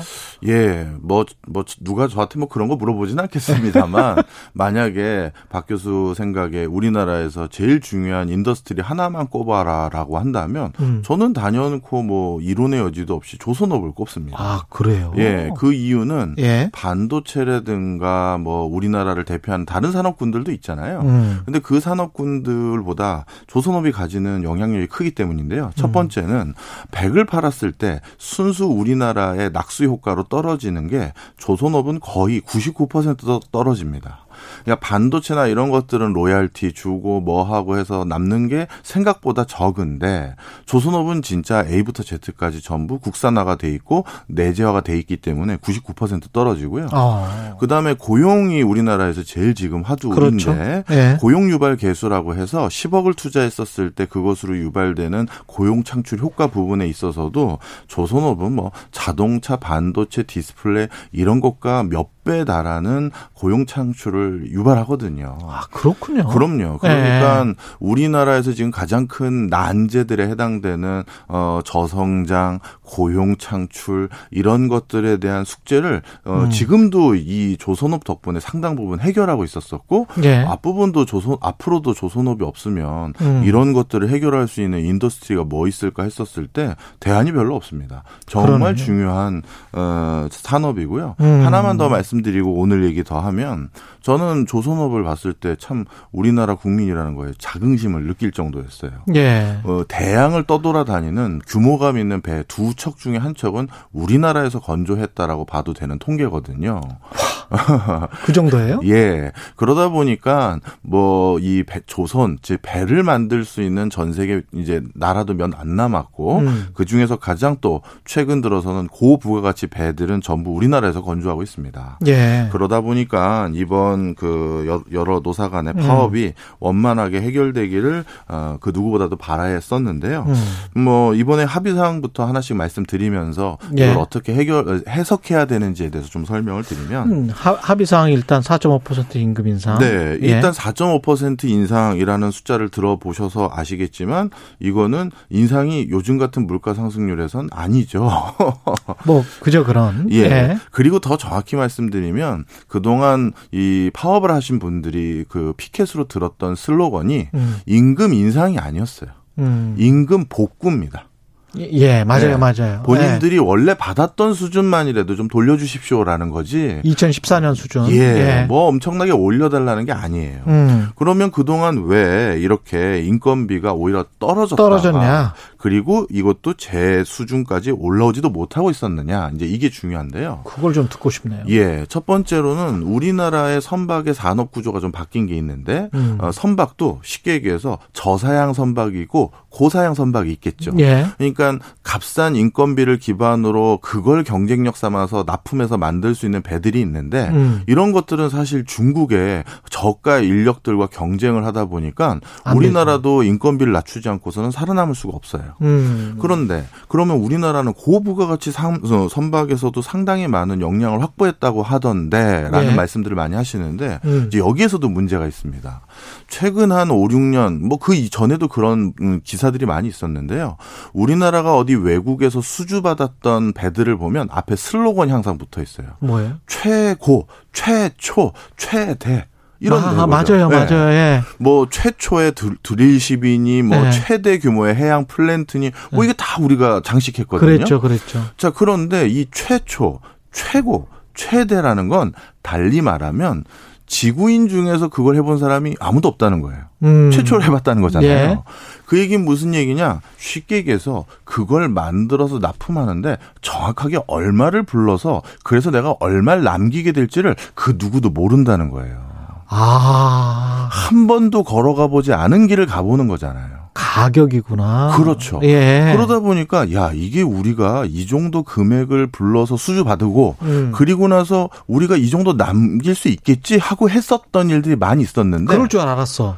예, 그런데 뭐 드릴십을 비롯해서 해양 플랜트 대규모 적자로 끝난 것들이 너무 많아요. 맞습니다, 맞습니다. 뭐 물론 그 과정에는 외부적인 요인 변경들이 있었어요. 뭐 음. 유가가 급락해서 해양 플랜트 가져가기로 했던 곳에서 갑자기 우리 그 가격에 못 가져간다, 다시 내고 들어오고 뭐 이런 것도 있었지만 예. 궁극적으로 일부는 아직까지 누구도 안 가본 길을 가다 보니까 시행착오가 있었던 겁니다. 음. 그런데 LNG 선이라든가 고, 고부가가치 해양 플랜트 같은 경우는 우리나라가 전 세계 발주량의 90% 이상을 싹쓸이 하고 있거든요. 예. 그러니까 이런 아무도 안 가본 배는 한국밖에 못 만들어라는 컨센서스는 국제사회에 있는데 예. 문제는 우리가 그거를 아직까지 완벽하게 기술적으로 뭐랄까요 숙련 단계에 있지는 않은 거예요. 어. 자, 그러면 다시 조선업으로 돌아와서 저 부가가치 선박을 수주받기 위해서는 중국 인건비에 준하는 수준으로 우리 인건비를 낮춰야지만 그나마 경쟁력이나 가격을 좀 담보할 수가 있고. 그렇죠. 고 부가가치에서 돈 남겨가지고 이거 모자른 거 벌충하자 하려고 했었는데 고 부가가치 선박은 대규모 적자로 끝난 경우들이 너무나도 많고. 음. 그러다 보니까 이런 과정에서 많은 조선업들이 하고자 하는 첫 번째 행태는 어쩔 수 없이 모든 회사가 마찬가지잖아요. 위험을 남에게 전가하는 거죠. 음. 그러다 보니까 인력을 내부하지 않고 사내 하청이라고 부르죠. 아, 하청을 주는 거죠. 네, 하청을. 예, 네, 그러면 우리 직원이 아니다 보니까 조선업이라는 건 사이클이 있는 과정에서 갑자기 발주가 많이 없었을 때 고정비를 상당 부분 절감할 수가 있는 거잖아요. 그러네. 바로 네. 그런 이유들로 인해서 그동안 어, 어떻게 보면 근로자들의 임금 교섭력이 상당히 많이 떨어졌고 음. 그러다 보니 지금까지 올리지도 못했고 이번에 올린 금액도 4.5% 밖에 안 되는 거죠. 어. 그다음에 1년 단위 개, 근로 계약을 다시 하겠다. 휴가비 지급하겠다. 이거 어떤 회사에선 당연한 당, 소리 당연한, 당연한 소리를 네. 지금 하는 거고요. 그다음에 폐업 업체에서 고용을 승계하겠다. 음. 요건데 음. 요거는 어찌 보면 인심을 쓴 거긴 하지만 음. 실질적으로는 어, 이게 무조건 될 수밖에 없는 맥락이 있는데요.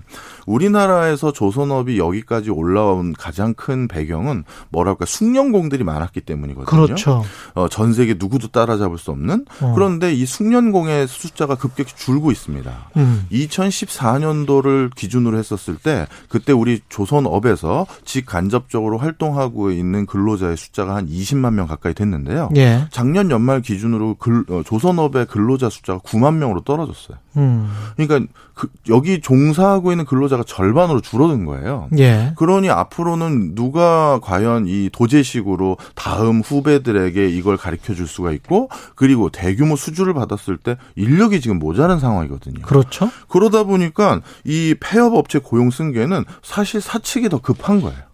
어. 근로자가 없는데 어 업체에서 뭔가 근로자가 다 폐업해서 어, 바깥에 나가게 됐다. 그렇죠. 당연히 지금 부를 수밖에 없는 수순인 거거든요. 지금 막 배를 건조를 해야 되니까. 그렇죠. 예. 그러다 보니까 이번에는 뭐 사실 뭐 그 많은 근로자들이 뭐 조금 얻은 것도 있으시겠지만 또 양보하시는 게 분명하다. 음. 자 그러면 사측은 뭐 그냥 무조건 뭐 아무 문제 없이 이걸 그냥 이익만 본 거냐? 음. 이 사측도 좀 고민이 있어요. 예. 어떤 거냐 하면 최근에 이제 변화되는 이제 조선업의 급 변화되는 그 상황인데요. 음. 작년까지 바로 전방 산업이라고 할 수 있는 해운업이 엄청난 호황을 갖다 보니까 예. 조선업도 이익이 많이 늘어나고 있는 추세에 있었던 건 사실입니다. 예. 근데 올해부터 상황이 바뀌었어요. 첫 번째 러시아 우크라이나 전쟁인데요. 아. 우리나라에서 지금 수주받은 배 중에서 러시아에서 발주한 배가 한 10조 원 정도 됩니다. 10조 원이나 돼요? 네. 네. 그런데 이 10조 원 돈이나 받을 수 있을까? 그리고 그러네. 이거 뭐 공사 끝까지 해도 되는 건가? 의구심이 많은 거죠. 또 루브라로 지급한다면 또 곤란하잖아요. 아이고, 그것도 곤란하고요. 예. 그러다 보니까 이 10조 원에 대한 어찌 보면 잠정적인 부실 채권을 떠안을 수도 있다라는 리스크가 사측에도 있었었고요. 그 다음에 자, 자, 저 조선업을 만들 때 그러니까 배를 만들 때 가장 중요한 원가가 후판이라는 건데 그렇죠. 한 6mm 이상 되는 두꺼운 강판을 후판이라 부르는데요. 후판의 가 격. 예. 이 후판 가격이 거의 지금 20% 가까이가 저 조선 전체 원가에 차지하는데 예. 이 후판 가격이 계속 오르고 있거든요. 음. 작년 대비 벌써 50% 이상 올라갔고요. 예. 그러다 보니까 본인들이 배를 만들어 주겠다는 가격은 먼저 정해졌는데 그렇죠. 실제 자재 가격이 계속 뛰니까 그것도 음. 예상하는 범주 이상으로 뛰고 있거든요. 예. 요즘과 같은 인플레이션을 예측한 애널리스트 경제학자는 거의 없어요. 없죠. 네. 예. 그러다 보니까 이건 다 만들 고 나면 손해 보는 장사를 할 것 같거든요. 그러네. 그러니까 요것도 문제가 됐고요. 건설업체 도급제하고 똑같은 거 맞습니다. 예. 그다음에 이제 세 번째가 작년인가 재작년인가 카타르에서 사상 최대 규모의 LNG 선을 선, 저, 수주받았죠. 100척을 받았거든요. 100척? 예. 한국이 한국이 예. 3사가요. 음. 근데 이 백척을 수주받았을 때 그때 우리가 가격으로 제시했던 것보다 지금 워낙 이것저것 인플레가 심해지다 보니까 이게 그 가격으로 만들어줬다가는 또 손실 날 것 같은 거예요. 그러다면 이거 한두 척도 아니고 백 척이나 되니 그래서 카타르 쪽에다가 야 가격을 좀 다시 음. 조정합시다라고 하지만 카타르 입장에서는 무슨 소리냐 그때 다 얘기 끝난 건데 이러고 있는 또 상황이에요. 계약서 이미 사인했다. 예. 그러다 보니 지금 당장 올해 수, 뭐 어떤 성적표, 작년 성적표 이게 급 개선됐다고 우리가 웃을 수 있는 상황이 아니다라는 사측의 입장도 어느 정도 공감이 돼요. 큰일 났네. 예. 네. 자 이런 것들이 다 같이 맞물리다 보니까 제일 크게 음. 걱정되는 게 뭐다? 저는 그냥 우리나라 조선업의 미래인 거예요. 예. 이런 상황에서 과연 우리나라의 가장 핵심 산업에 해당되고 지금 전 세계적으로 약간 키친, 치킨, 치킨 게임에 들어갔거든요. 예.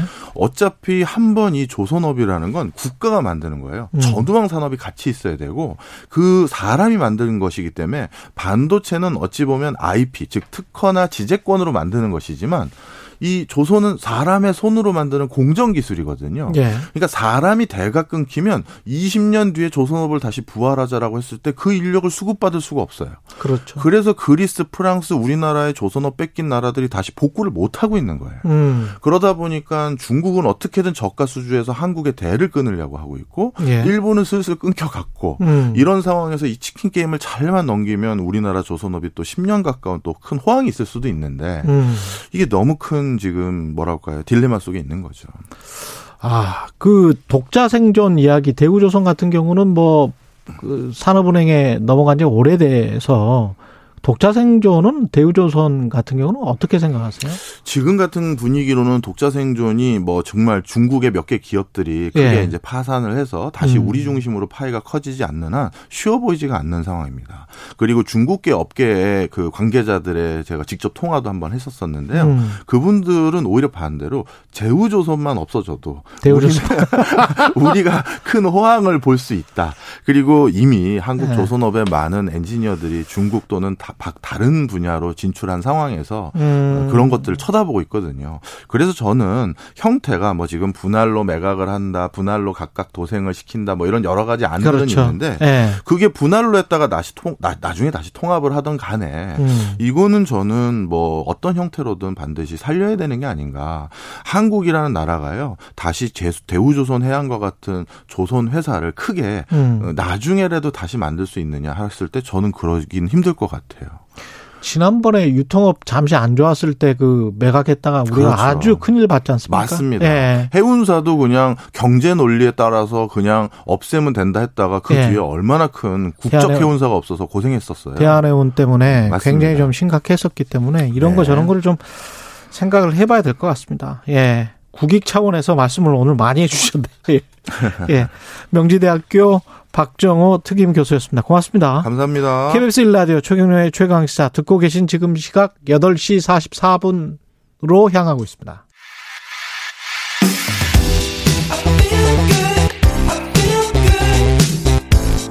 세상에 이익이 되는 방송 최경영의 최강 시사 네, 문체부가 조선 총독 관저였던 청와대 구 본관 를 모형으로 복원할 계획을 밝혔는데요. 논란이 되고 있습니다. 이에 더해서 청와대를 베르사유 궁전처럼 재탄생시키겠다. 이런 계획도 발표했는데 의미, 현실 가능성 안창모 경기대학교 건축학과 교수 연결돼 있습니다. 안녕하세요, 교수님.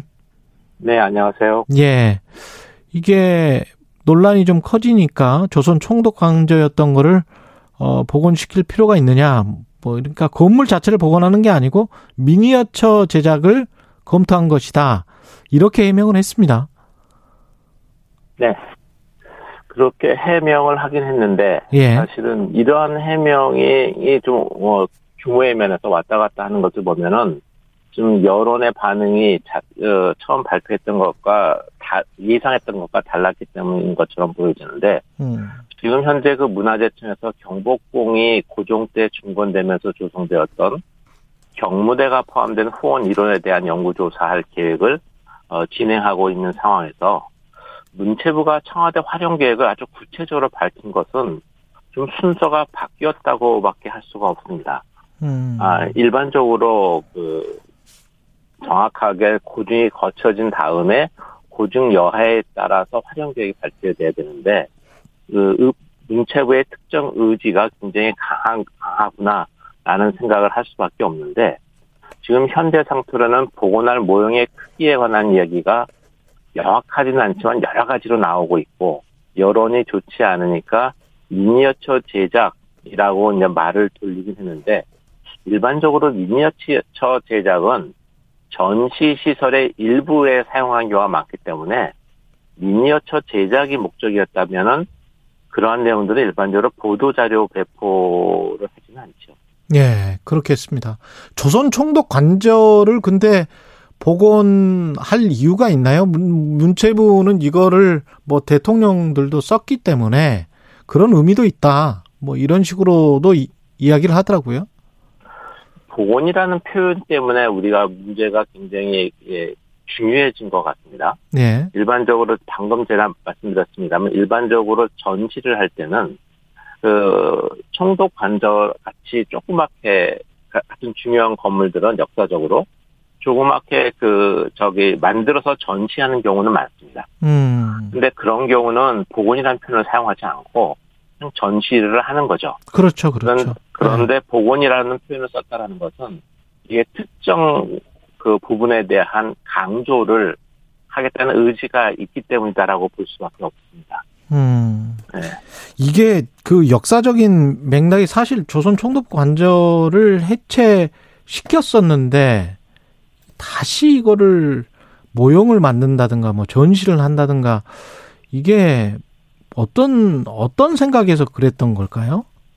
글쎄요, 그 부분은 이제 짐작할 수밖에 없을 텐데 예. 기본적으로 이제 그 역사적 가치가 있는 예, 건물의 경우에 그것을 다시 재조명하기 위해서 이제 복원하는 복원의 절차를 가는 경우가 종종 많죠. 음. 예를 들어 지금 경복궁을 그 앞에서 지금 복원하고 있는 게 대표적인 예라고 생각합니다. 예. 아, 일반적으로 역사적 가치가 중요한 것을 역사유산이라고 본다고 하면은 역사유산의 가치는 사실 우리에게 주는 교훈이 있어야 되고 이제 그 교훈의 종류에는 긍정적인 역사 교훈과 다시는 반복하지 않아야 될 역사 교훈으로 나눌 수 있을 텐데 예. 지금 총독 관절을 언급하면서 이야기되고 있는 우리의 역사성 대통령의 포커스 초점을 맞춰서 하는 역사성 우리의 역사성이 무엇을 말하는지가 분명하지 않습니다.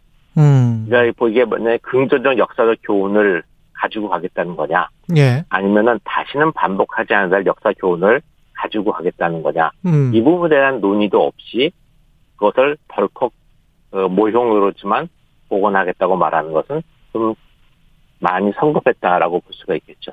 그렇네요. 그러니까 모형으로 복원을 하더라도 이걸 왜 복원을 해야 되고 이걸 복원을 함으로써 복원이든 전시든 간에 그럼으로써 국민들에게 어떤 메시지를 주고 싶은 건가 어떤 교훈을 남기고 싶은 건가 그게 긍정이든 부정이든 간에 그렇죠. 음 거기에 관한 논의는 전혀 없이 진행됐었던 겁니까 그러면은? 지금 현재 네. 그 그러한 논의가 아마 포함될 수 있는 그 연구 영역이 문화재청에서 준비를 하고 있었던 것으로 알고 있는데 네. 그 연구 영역이 아직 그 공식적으로 시작이 되지 않았기 때문에 음. 아직 아마 공식적으로 그 전문가들 레벨에서 그 논의는 아직은 하지 않았고 이번에 이제 이슈가 됐기 때문에 앞으로 그런 논의도 어, 하게 되지 않을까라고 생각하고 있습니다. 그리고 청와대를 베르사유 궁전처럼 원형을 보존하면서 문화예술 공간으로 조성하겠다.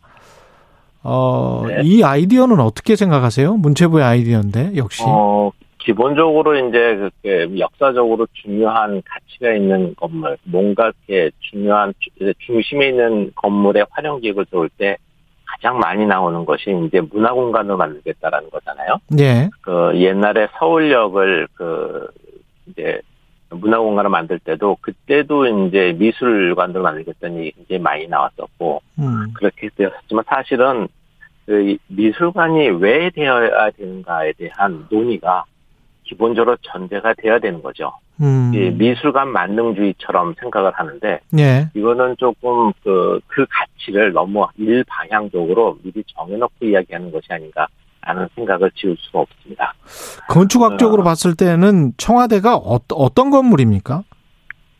청와대 지금 이야기되고 있는 총독 관제에 초점을 맞춰서 보면은 건축적으로는 이야기할 것이 많습니다. 어. 그 먼저 건축된 시기가 일본이 만주 사변을 일으키고 일본의 괴뢰국인 만주국을 세운 다음에 대륙 침략을 본격화할 때 어. 식민 대한 자신이 자신감이 충만했을 때 지어졌다는 사실에 좀 초점을 맞출 필요가 있고요. 음.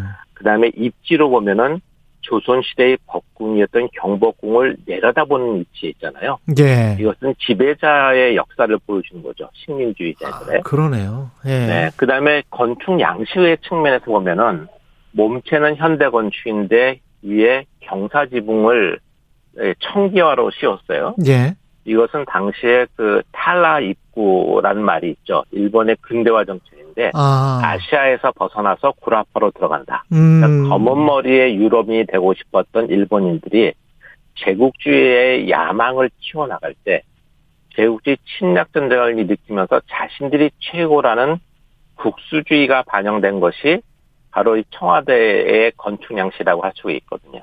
음. 어, 이 전문 용어로는 이제 재관주의 건축이다라고 이야기하는데 예. 총독 관전은 바로 이러한 건축 양식의 모습으로 모습을 따라 지어졌기 때문에 총독부가 상징하는 역사성을 생각한다면은 사실은 이것을 우리가 복원의 이슈를 쉽게 이야기할 수 있는 것은 아니고 이 전문가와 전문가의 논의와 사회적 그 공감대를 형성한 다음에 그 가치 교훈을 우리가 어떻게 가져갈 것이냐 라는 음. 합의가 이루어지면 그때에서 천천히 생각해 볼 수 있는 문제라고 생각합니다. 그렇군요. 이걸 저 문화재 공간, 문화예술 공간으로 조성하겠다. 그래서 전시를 많이 하고 뭐 이렇게 하겠다. 이거는 어 좋은 아이디어입니까?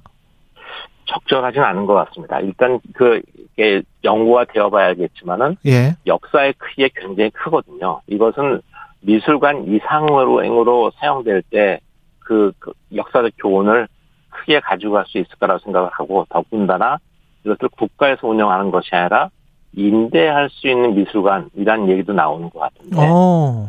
예, 이거는 좀 적절하지 않은 것 같고 더군다나 영빈관 같은 건물은 안이 내부가 우리나라에서는 보게 되면 서양 건축의 화려함이 있거든요. 예. 그러면은 사실은 그, 그 미술 작품을 자체를 드러내는 게 목적인 미술관의 공간 구조하고 너무나 달라서 그렇군요. 사실은 적절하게 미술관으로 역할을 할 수 있을지도 음. 사실은 걱정스럽긴 합니다.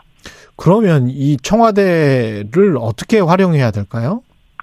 일단 가장 중요한 것은 이게 경복궁을 이게 우리가 경복궁의 후원이라고 흔히 알고 있지만 예. 사실은 이, 이 경무대가 위치한 청와대 이 지역은 조선 초의 경복궁에는 없었던 곳입니다. 음. 이것이 고종 때 중건하면서 당시의 국가적 위기 상황 속에서 왕권을 바로 세우고 외세의 어떤 그 개항 압력이 강하던 시절에 왕권을 바로 세워서 근대로 나아가는 새로운 이정표를 세우기 위해서 만들어진 장소거든요. 예. 그런 장소가 일제 강점기에 짓밟히고 해방 이후에 회복되지 못했다는 역사적 사실을 일단 정확하게 고증을 해내고 음. 그 가치의 크기에 따라서 이거 뭐 미술관이 될 수도 있고 또 다른 종류의 박물관이 될 수 있고 뭐 경복궁의 후원처럼 사용을 될 수도 있겠지만 그런 노, 연구가 안 돼 있는 상황에서 섣부르게 단정 짓는 것은 어렵다라고 생각이 들고요. 음. 지금 현재 그 학계를 중심으로 어 이러한 논의를에 대한 수렴을 하는 것이